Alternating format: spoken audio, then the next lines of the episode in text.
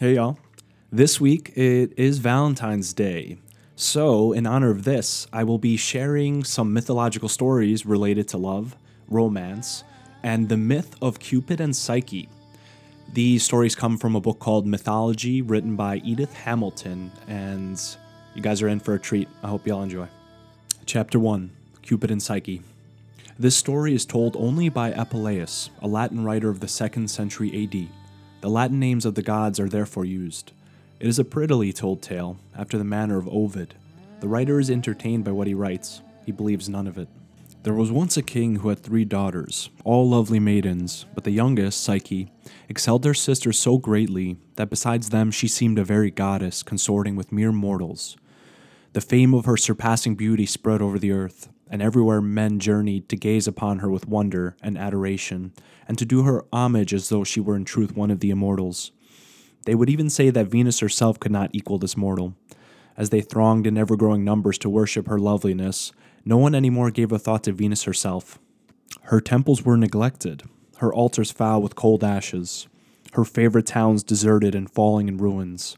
All the honors once hers were now given to a mere girl destined some day to die. It may well be believed that the goddess would not put up with this treatment. As always, when she was in trouble, she turned for help to her son, that beautiful winged youth whom some call Cupid and others love, against whose arrows there is no defense, neither in heaven nor on earth. She told him her wrongs, and as always he was ready to do her bidding. Use your power, she said, and make the hussy fall madly in love with the vilest and most despicable creature there is in the whole world. And so no doubt he would have done, if Venus had not first shown him Psyche, never thinking in her jealous rage what such a beauty might do even to the god of love himself. As he looked upon her, it was as if he had shot one of his arrows into his own heart. He said nothing to his mother. Indeed, he had no power to utter a word, and Venus left him with the happy confidence that he would swiftly bring about Psyche's ruin. What happened, however, was not what she had counted on. Psyche did not fall in love with a horrible wretch. She did not fall in love at all. Still more strange, no one fell in love with her. Men were content to look and wonder and worship, and then pass on to marry someone else. Both her sisters, inexpressibly inferior to her, were splendidly married, each to a king. Psyche, the all beautiful, sat sad and solitary, only admired, never loved. It seemed that no man wanted her. This was, of course, most disturbing to her parents. Her father finally traveled to an oracle of Apollo to ask his advice on how to get her a good husband. The god answered him, but his words were terrible. Cupid had told him the whole story and had begged for his help. Accordingly, Apollo said that Psyche, dressed in deepest mourning, must be set on the summit of a rocky hill and left alone, and that there her destined husband, a fearful winged serpent, stronger than the gods themselves, would come to her and make her his wife. The misery of all when Psyche's father brought back this lamentable news can be imagined. They dressed the maiden as though for her death, and carried her to the hill with greater sorrow than if she had been to her tomb. But Psyche herself kept her courage. You should have wept for me before, she told them, because of the beauty that has drawn down upon me the jealousy of heaven. Now go, knowing that I am glad the end has come. They went in despairing grief, leaving the lovely helpless creature to meet her doom alone, and they shut themselves in their palace to mourn all their days for her. On the high hilltop in the darkness, Psyche sat, waiting for she knew not what terror. There, as she wept and trembled, a soft breath of air came through the stillness to her, the gentle breathing of Zephyr, sweetest and mildest of winds. She felt it lifting her up. She was floating away from the rocky hill and down until she lay upon a grassy meadow soft as a bed and fragrant with flowers. It was so peaceful there. All her trouble left her and she slept. She woke beside a bright river, and on its bank was a mansion stately and beautiful as though built for a god with pillars of gold and walls of silver and floors inlaid with precious stones. No sound was to be heard. The place seemed deserted, and Psyche drew near, awestruck at the sight of such splendor. As she hesitated on the threshold, voices sounded in her ear. She could see no one, but the words they spoke came clearly to her. The house was for her, they told her. She must enter without fear and bathe and refresh herself. Then a banquet table would be spread for her. We are your servants, the voices said, ready to do whatever you desire. The bath was the most delightful, the food the most delicious she had ever enjoyed. While she dined, sweet music breathed around her. A great choir seemed to sing to a harp, but she could only hear, not see them. Throughout the day, except for the strange companionship of the voices, she was alone. But in some inexplicable way, she felt sure that with the coming of the night, her husband would be with her. And so it happened. When she felt him beside her and heard his voice softly murmuring in her ear, all her fears left her. She knew without seeing him that there was no monster or shape of terror, but the lover and husband she had longed and waited for. This half and half companionship could not fully content her. Still, she was happy, and the time passed swiftly. One night, however, her dear though unseen husband spoke gravely to her and warned her that danger in the shape of her two sisters was approaching. They are coming to the hill where you disappeared to weep for you, he said, but you must not let them see you, or you will bring great sorrow upon me and ruin to yourself.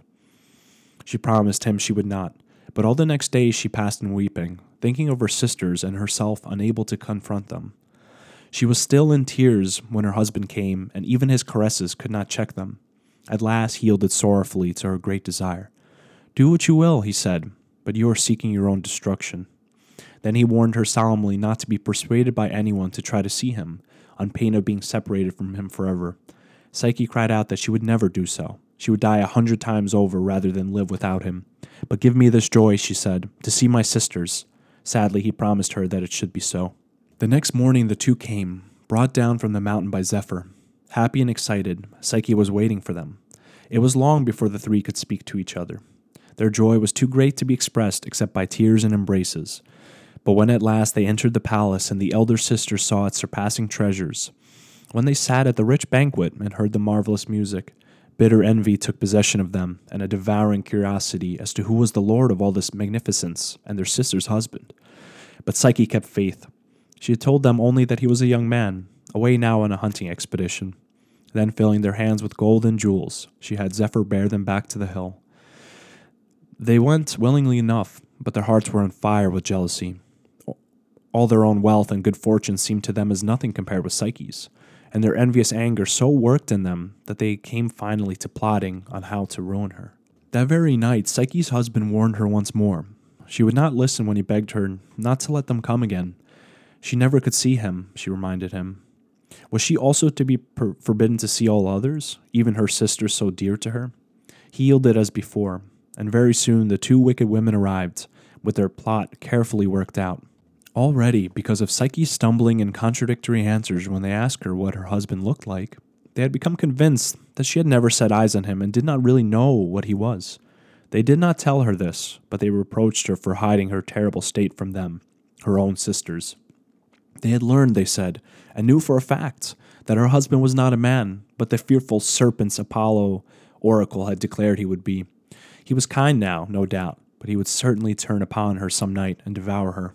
Psyche, aghast, felt terror flooding her heart instead of love. She had wondered so often why he would never let her see him. There must be some dreadful reason. What did she really know about him? If he was not horrible to look at, then he was cruel to forbid her ever to behold him. In extreme misery, faltering and stammering, she gave her sisters to understand that she could not deny what they said, because she had been with him only in the dark. There must be something very wrong, she sobbed, for him so to shun the light of day and she begged them to advise her. They had their advice all prepared beforehand. That night, she must hide a sharp knife and a lamp near her bed. When her husband was fast asleep, she must leave the bed, light the lamp, and get the knife. She must steel herself to plunge it swiftly into the body of the frightful being the light would certainly show her. We will be near, they said, and carry you away with us when he is dead. Then they left her torn by doubt and distracted what to do. She loved him, he was her dear husband. No, he was a horrible serpent, and she loathed him. She would kill him. She would not. She must have certainty. She did not want certainty. So all day long her thoughts fought with each other. When evening came, however, she had given the struggle up. One thing she was determined to do she would see him. When at last he lay sleeping quietly, she summoned all her courage and lit the lamp. She tiptoed to the bed, and holding the light high above her, she gazed at what lay there. Oh, the relief and the rapture that filled her heart. No monster was revealed, but the sweetest and fairest of all creatures, at whose sight the very lamp seemed to shine brighter. In her first shame at her folly and lack of faith, Psyche fell on her knees and would have plunged the knife into her own breast if it had not fallen from her trembling hands. But those same unsteady hands that saved her betrayed her too, for as she hung over him, ravished at the sight of him, and unable to deny herself the bliss of filling her eyes with this beauty, some hot oil fell from the lamp upon his shoulder. He startled awake. He saw the light and knew her faithlessness, and without a word, he fled from her. She rushed out after him into the night. She could not see him, but she heard his voice speaking to her. He told her who he was, and sadly bade her farewell. Love cannot live where there is no trust, he said, and flew away. The God of love, she thought. He was my husband, and I, wretched that I am, could not keep faith with him. Is he gone from me forever? At any rate, she told herself with rising courage, I could spend the rest of my life searching for him. If he has no more love left for me, at least I can show him how much I love him. And she started on her journey. She had no idea where to go. She knew only that she would never give up looking for him.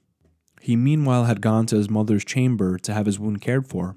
But when Venus heard his story and learned that it was Psyche whom he had chosen, she left him angrily alone in his pain, and went forth to find the girl of whom he had made her still more jealous. Venus was determined to show Psyche what it meant to draw down the displeasure of a goddess. Poor Psyche, in her despairing wanderings, was trying to win the gods over to her side. She offered ardent prayers to make them perpetually, but not one of them would do anything to make Venus their enemy. At last she perceived that there was no hope for her, either in heaven or on earth, and she took a desperate resolve. She would go straight to Venus. She would offer herself humbly to her as her servant and try to soften her anger. And who knows, she thought, if he himself is not there in his mother's house? So she set forth to find the goddess who was looking everywhere for her. When she came into Venus's presence, the goddess laughed aloud and asked her scornfully if she was seeking a husband, since the one she had had would had nothing to do with her, because he had almost died of the burning wound she had given him. But really, she said, you're so plain and ill favored a girl that you will never be able to get you a lover except by the most diligent and painful service. I will therefore show my goodwill to you by training you in such ways. With that, she took a great quantity of the smallest of seeds, wheat and poppy, and millet and so on, and mixed them all together in a heap. By nightfall, these must all be sorted, she said. See to it for your own sake. And with that, she departed. Psyche, left alone, sat still and stared at the heap. Her mind was all in amaze because of the cruelty of the commands, and indeed, it was of no use to start a task so manifestly impossible. But at this direful moment, she who had awakened no compassion in mortals or immortals was pitied by the tiniest creatures of the fields, the little ants, the swift runners. They cried to each other, Come, have mercy on this poor maid and help her diligently. At once they came, waves of them, one after another, and they labored separating and dividing, until what had been a confused mass lay all ordered, every seed with its kind. This was what Venus found when she came back, and was very angry she was to see it. Your work is by no means over, she said. Then she gave Psyche a crust of bread and bade her sleep on the ground while she herself went off to a soft, fragrant couch. Surely, if she could keep the girl at hard labor and half starve her too, that hateful beauty of hers would soon be lost. Until then, she must see that her son was securely guarded in his chamber, where he was still suffering from his wound. Venus was pleased at the way matters were shaping. The next morning, she devised another task for her Psyche, this time a dangerous one. Down there near the river bank, she said, where the bushes grow thick, are sheep with fleeces of gold. Go fetch me some of their shining wool. When the worn girl reached the gently flowing stream, a great longing seized her to throw herself into it and end all her pain and despair.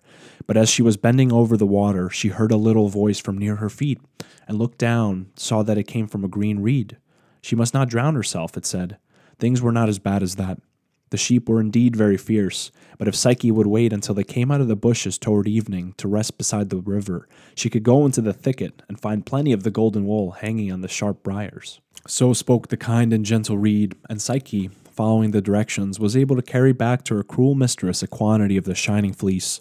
Venus received it with an evil smile. Someone helped you, she said sharply. Never did you do this by yourself. However, I will give you an opportunity to prove that you really have the stout heart and the singular prudence you make such a show of. Do you see that black water which falls from the hills yonder? It is the source of the terrible river which is called Hateful, the river Styx. You are to fill this flask from it. That was the worst task yet, as Psyche saw when she approached the waterfall. Only a winged creature could reach it, so steep and slimy were the rocks on all sides, and so fearful the onrush of the descending waters. But by this time, it must be evident to all the readers of the story, as perhaps deep in her heart it had become evident to Psyche herself, that although each of her trials seemed impossibly hard, an excellent way out would always be provided for her. This time, her savior was an eagle, who poised on his great wings beside her, seized a flask from her with his beak, and brought it back to her full of black water. But Venus kept on. One cannot but accuse her of some stupidity. The only effect of all that had happened was to make her try again. She gave Psyche a box which she was to carry to the underworld and ask Persephone to fill with some of her beauty. She was to tell her that Venus really needed it. She was so worn out from nursing her sick son. Obediently as always, Psyche went forth to look for the road to Hades. She found her guide in a tower she passed. It gave her careful directions how to get to Persephone's palace, first through a great hole in the earth, then down to the river of death, where she must give the ferryman, Charon, a penny to take her across. From there, the road led straight to the palace. Cerberus, the three headed dog, guarded the doors, but if she gave him a cake, he would be friendly and let her pass. All happened, of course, as the tower had foretold. Persephone was willing to do Venus a service, and Psyche, greatly encouraged, bore back the box, returning far more quickly than she had gone down. Her next trial she brought upon herself through her curiosity and still more her vanity. She felt that she must see what that beautiful charm in the box was, and perhaps use a little of it herself. She knew quite well, as Venus did, that her looks were not improved by what she had gone through, and always in her mind was the thought that she might suddenly meet Cupid, if only she could make herself more lovely for him. She was unable to resist the temptation. She opened the box. To her sharp disappointment, she saw nothing there. It seemed empty. Immediately, however, a deadly languor took possession of her and she fell into a heavy sleep. At this juncture, the god of love himself stepped forward. Cupid was healed of his wound by now and longing for Psyche. It is a difficult matter to keep love imprisoned. Venus had locked the door, but there were windows. All Cupid had to do was to fly out and start looking for his wife. She was lying almost beside the palace, and he found her at once. In a moment, he had wiped the sleep from her eyes and put it back into the box. Then, waking her with just a prick from one of his arrows, and scolding her a little for her curiosity, he bade her take Persephone's box to his mother, and he assured her that all thereafter would be well. While the joyful Psyche hastened on her errands, the god flew up to Olympus. He wanted to make certain that Venus would give them no more trouble, so he went straight to Jupiter himself. The father of gods and men consented at once to all that Cupid asked. Even though, he said, You have done me great harm in the past, seriously injured my good name and my dignity by making me change myself into a bull and swan and so on. However, I cannot refuse you. Then he called a full assembly of the gods, and announced to all, including Venus, that Cupid and Psyche were formally married, and that he proposed to bestow immortality upon the bride. Mercury brought Psyche into the palace of the gods, and Jupiter himself gave her the ambrosia to taste, which made her immortal. This, of course, completely changed the situation. Venus could not object to a goddess for her daughter in law. The alliance had become eminently suitable. No doubt she reflected also that Psyche, living up in heaven with a husband and children to care for, could not be much on the earth to turn men's heads and interfere with her own worship. So all came to a most happy end. Love and the soul, for that is what Psyche means, had sought, and after sore trials, found each other, and that union could never be broken. Now we get into tales of lovers. The first is Pyramus and Thisbe. This story is found only in Ovid, it is quite characteristic of him at his best. Well told, several rhetorical monologues, a little essay on love, by the way. Once upon a time, the deep red berries of the mulberry tree were white as snow. The changing color came about strangely and sadly. The death of two young lovers was the cause Pyramus and Thisbe. He, the most beautiful youth, and she, the loveliest maiden of all the East, lived in Babylon, the city of Queen Semiramis, in houses so close together that one wall was common to both. Growing up thus side by side, they learned to love each other. They longed to marry, but their parents forbade. Love, however, cannot be forbidden. The more that flame is covered up, the hotter it burns. Also, love can always find a way. It was impossible that these two whose hearts were on fire should be kept apart. In the wall both houses shared there was a little chink. No one before had noticed it, but there is nothing a lover does not notice. Our two young people discovered it, and through it they were able to whisper sweetly back and forth. Thisbe on one side, Pyramus on the other. The hateful wall which separated them had become their means of reaching each other. But for you we could t- touch and kiss, they would say, but at least you let us speak together. You give a passage for loving words to reach loving ears. We are not ungrateful. So they would talk, and as night came on, and they must part, each would press on the wall kisses that could not go through to the lips of the other side. Every morning, when the dawn had put out the stars, and the sun's rays had dried the hoarfrost on the grass, they would steal to the crack, and standing there, now utter words of burning love, and now lament their hard fate, but always in the softest whispers. Finally, a day came when they can endure no longer. They decided that that very night they would try to slip away and steal out through the city into the open country, where at last they could be together in freedom. They agreed to meet at a well known place, the tomb of Ninus, under a tree there, a tall mulberry full of snow white berries, near which a cool spring bubbled up. The plan pleased them, and it seemed to them the day would never end. At last the sun sank into the sea and night arose. In the darkness, Thisbe crept out and made her way in all secrecy to the tomb. Pyramus had not come. Still she waited for him, her love making her bold. But of a sudden she saw by the light of the moon a lioness. The fierce beast had made a kill. Her jaws were bloody, and she was coming to slake their thirst in the spring. She was still far away for Thisbe to escape, but as she fled, she dropped her cloak. The lioness came upon it on her way back to the lair, and she mouthed it and tore it before disappearing into the woods. That is what Pyramus saw when he appeared a few minutes later. Before him lay the blood stained shreds of the cloak, and clear in the dust were the tracks of the lioness. The conclusion was inevitable. He never doubted that he knew all. Thisbe was dead. He had let his love, a tender maiden, come alone to a place full of danger, and not been there first to protect her. It is I who killed you, he said. He lifted up from the trampled dust what was left of the cloak, and kissing it again and again, carried it to the mulberry tree. Now, he said, you shall drink my blood too. He drew his sword and plunged it into his side. The blood spurted up over the berries and dyed them dark red. Thisbe, although terrified of the lioness, was still more afraid to fail her lover. She ventured to go back to the tree of the tryst, the mulberry with the shining white fruit. She could not find it. A tree was there, but not one gleam of white was on the branches. As she stared at it, something moved on the ground beneath. She started back, shuddering. But in a moment, peering through the shadows, she saw what was there. It was Pyramus, bathed in blood and dying. She flew to him and threw her arms around him. She kissed his cold lips and begged him to look at her, to speak to her. It is I, your Thisbe, your dearest, she cried to him. At the sound of her name, he opened his heavy eyes for one look. Then death closed them. She saw his sword fallen from his hand, and beside it her cloak stained and torn. She understood all. Your own hand killed you, she said, and your love for me. I too can be brave. I too can love. Only death would have the power to separate us. It shall not have that power now. She plunged into her heart the sword that was still wet with his life's blood.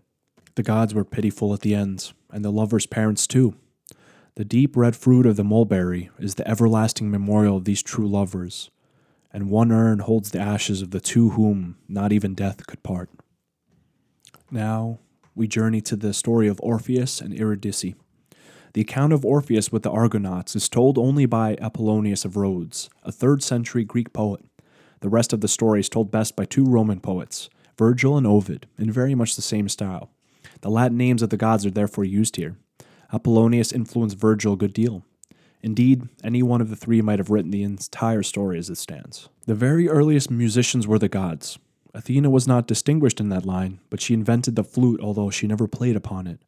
Hermes made the lyre and gave it to Apollo, who drew from its sound so melodious that when he played in Olympus, the gods forgot all else. Hermes also made the shepherd pipe for himself and drew enchanting music from it. Pan made the pipe of reeds, which can sing as sweetly as the nightingale in spring. The Muses had no instrument peculiar to them, but their voices were loved beyond compare. Next in order came a few mortals so excellent in their art that they almost equaled the divine performers. Of these, by far, the greatest was Orpheus. On his mother's side, he was more than mortal. He was the son of one of the Muses and a Thracian prince. His mother gave him the gift of music, and Thrace, where he grew up, fostered it. The Thracians were the most musical of the peoples of Greece. But Orpheus had no rival there or anywhere except the gods alone. There was no limit to his power when he played and sang. No one and nothing could resist him. In the deep, still woods upon the Thracian mountains, Orpheus with the singing lyre led the trees, led the wild beasts of the wilderness. Everything animate and, inanimate followed him. He moved the rocks on the hillside and turned the course of the rivers. Little is told about his life before his ill fated marriage, for which he is even better known than for his music. But he went on one famous expedition and proved himself a most useful member of it. He sailed with Jason on the Argo, and when the heroes were weary or the rowing was especially difficult, he would strike his lyre, and they would be aroused to fresh zeal, and their oars would smite the sea together in time to the melody. Or if a th- quarrel threatened, he would play so tenderly and soothingly that the fiercest spirits would grow calm and forget their anger. He saved the heroes too from the sirens. When they heard far over the sea singing so enchantingly sweet that it drove out all other thoughts except a desperate longing to hear more, and they turned the ship to the shore where the sirens sat, Orpheus snatched up his lyre and played a tune so clear and ringing that it drowned the sound of those lovely fatal voices. The ship was put back on her course, and the winds sped her away from that dangerous place. If Orpheus had not been there, the Argonauts too would have left their bones on the Sirens' Island. Where he first met and how he wooed the maiden he loved, Eurydice, we are not told, but it is clear that no maiden he wanted could have resisted the power of his song. They were married, but their joy was brief. Directly after the wedding, as the bride walked in the meadow with her bridesmaids, a viper stung her and she died. Orpheus's grief was overwhelming. He could not endure it. He determined to go down to the world of death and try to bring Eurydice back. He said to himself, With my song I will charm Demeter's daughter. I will charm the Lord of the dead, moving their hearts with my melody. I will bear her away from Hades. He dared more than any other man ever dared for his love. He took the fearsome journey to the underworld. There he struck his lyre, and at the sound all that vast multitude were charmed to stillness. The dog Cerberus relaxed his guard. The wheel of Ixion stood motionless. Sisyphus sat at rest upon a stone. Tantalus forgot his thirst. For the first time, the faces of the dread goddesses, the Furies, were wet with tears. The ruler of Hades drew near to listen with his queen. Orpheus sang, O gods who rule the dark and silent world, to you all born of woman needs must come. All lovely things at last go down to you. You are the debtor who was always paid. A little while while we tarry up on earth, then we are yours forever and ever. But I seek one who came to you too soon. The bud was plucked before the flower bloomed. I tried to bear my loss, I could not bear it. Love was too strong a god. O king, you know, if that old men tell the tale is true, how once the flowers saw Persephone. Then weep again the sweet Eurydice, life's pattern that was taken from the loom too quickly. See, I ask a little thing only that you will lend, not give, her to me. She shall be yours when her year's span is full. No one under the spell of his voice could refuse him anything. He drew iron tears down Pluto's cheek, and made hell grant what love did seek. They summoned Eurydice and gave her to him, but upon one condition that he would not look back at her as she followed him until they had reached the upper world. So the two passed through the great doors of Hades to the pass which would break them out of darkness, climbing up and up he knew that she must be just behind him, but he longed unutterable to give one glance to make sure. But now they were almost there. The blackness was turning gray. Now he had stepped out joyfully into the daylight. Then he turned to her. It was too soon. She was still in the cavern. He saw her in the dim light, and he held out his arms to clasp her. But on the instant she was gone. She had slipped back into the darkness. All he heard was one faint word farewell. Desperately, he tried to rush after her and follow her down, but he was not allowed. The gods would not consent to his entering the world of the dead a second time while he was still alive. He was forced to return to the earth alone, in utter desolation. Then he forsook the company of men. He wandered through the wild solitudes of Thrace, comfortless except for his lyre, playing, always playing, and the rocks and the rivers and the trees heard him gladly, his only companions. But at last a band of Maenads came upon him. They were as frenzied as those who killed Pentheus so horribly. They slew the gentle musician, tearing him limb from limb, and flung the severed head into the swift river Hebrus. It was borne along past the river's mouth on the Lesbian shore. Nor had it suffered any change from the sea when the Muses found it and buried it in the sanctuary of the islands. His limbs they gathered and placed in a tomb at the foot of Mount Olympus, and there, to this day, the nightingales sing more sweetly than anywhere else. I hope y'all enjoyed these three tales. I certainly did. What I found most interesting about these stories are these common themes that we see in many movies and stories. Um, one of them reminded me a lot of Romeo and Juliet, where there's this great tragedy and they both end up dying for love. And the other classic story of going down into the underworld to save your lover is also another interesting uh, motif that's found in a lot of um, great stories. So I hope you guys have a happy Valentine's Day and find that love that you're seeking, whether it's from within or without.